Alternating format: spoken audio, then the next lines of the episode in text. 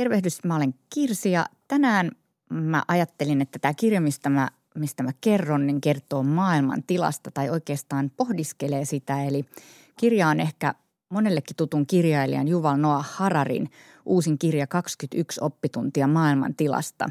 Ja mä ensin jotenkin ajattelin, että tämä on vähän niin kuin sellainen – tiivistelmä niistä kahdesta aikaisemmasta kirjasta, jotka mä oon lukenut ja mä jotenkin hyljin tätä kirjaa aika kauan, mutta sitten onneksi tartuin tähän, koska tämä on itse asiassa kyllä ihan oma teos ja, ja hyödyllinen ja hyvä sellainen.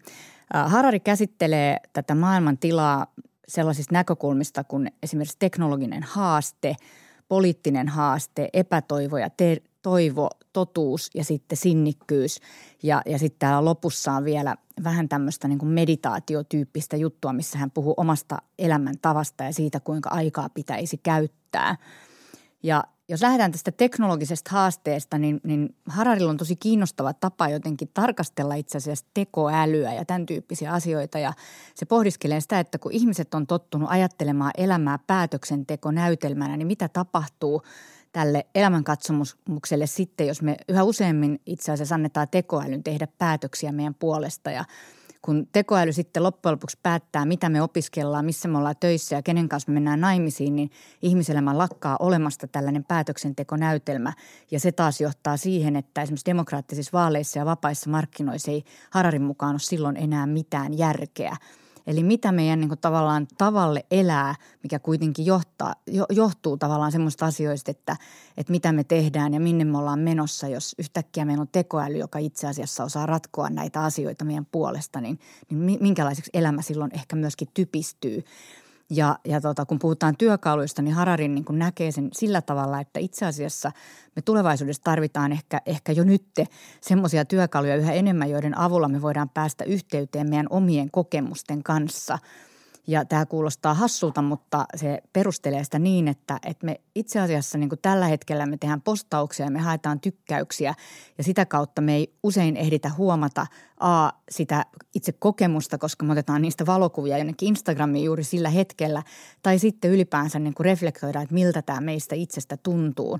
Ja se, mitä, miltä meistä asiat tuntuu, niin määräytyykin itse asiassa tosi, tosiasiassa – yhä enemmän näiden verkkoreaktioiden perusteella. Ja tämä on ainakin musta, mulle itselleni tämä oli vähän hätkähdyttäväkin ajatus ja, ja varmasti itse asiassa aika tosi.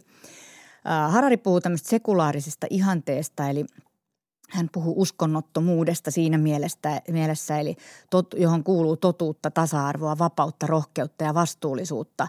Ja erityisesti tämä vapaus on, on Hararille selvästi tärkeä määrä, eli hän toteaa, että ihmisillä tulisi aina olla vapaus epäillä, tarkistaa uudelleen, kuulla toinen mielipide ja kokeilla toista tietä. No sitten se puhuu ihmisistä ja, ja siitä, että minkälainen – ihminen sitten tuleva, minkälaista ihmistä tulevaisuus kaipaa ja, ja se toteaa, että, että tämmöinen tietämättömyyden niin kuin tavallaan myöntäminen ja ymmärtäminen on itse asiassa kaikkein tärkeintä silloin, kun tulee uusia asioita. Ja se toteaa muun muassa näin, että uuden ajan historia on osoittanut, että yhteiskunta, joka koostuu rohkeista ihmisistä, jotka suostuvat myöntämään, myöntämään tietämättömyytensä ja esittämään vaikeitakin kysymyksiä, on tavallisesti sekä menestyvämpi että rauhanomaisempi kuin ne yhteiskunnat, joissa kaikkien täytyy hyväksyä kyselemättä heille annettu annettu vastaus. Ja jos puhuu tämmöisestä ehkä it, oman itsensä niin kuin tietämättömyyden myöntämisestä, niin voi melkein sanoa, että tänä päivänä sitä on tosi vähän. Ainakin jos katsoo vaikkapa Twitter-virtaa, niin tuntuu siltä, että kaikki itse asiassa tietää kaiken tosi tosi hyvin ja semmoisille kysymyksille ja, ja pohdiskelulle jää aika vähän, vähän tota tilaa.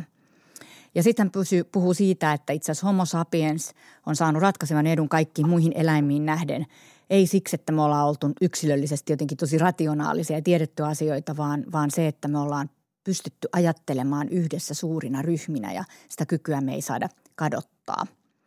Sitten se puhuu paljon ajankäytöstä, eli siitä, että, että kuinka pitäisi olla aikaa myöskin tuhlata, tuhlata sitä aikaa, eli pitäisi pystyä niin kuin kokeilemaan erilaisia polkuja, tutkia umpikuja ja tehdä epäily, epäilylle tilaa ja ikävystymisellekin tilaa – ja tässä kirjan lopussa se puhuu meditaatiosta ja meditoinnista paljon, eli se on sen oma tapa vetäytyä joka vuosi pitkäksikin ajaksi meditoimaan. Ja hän sanoi, että se on hänen oman ajattelukykynsä edellytys.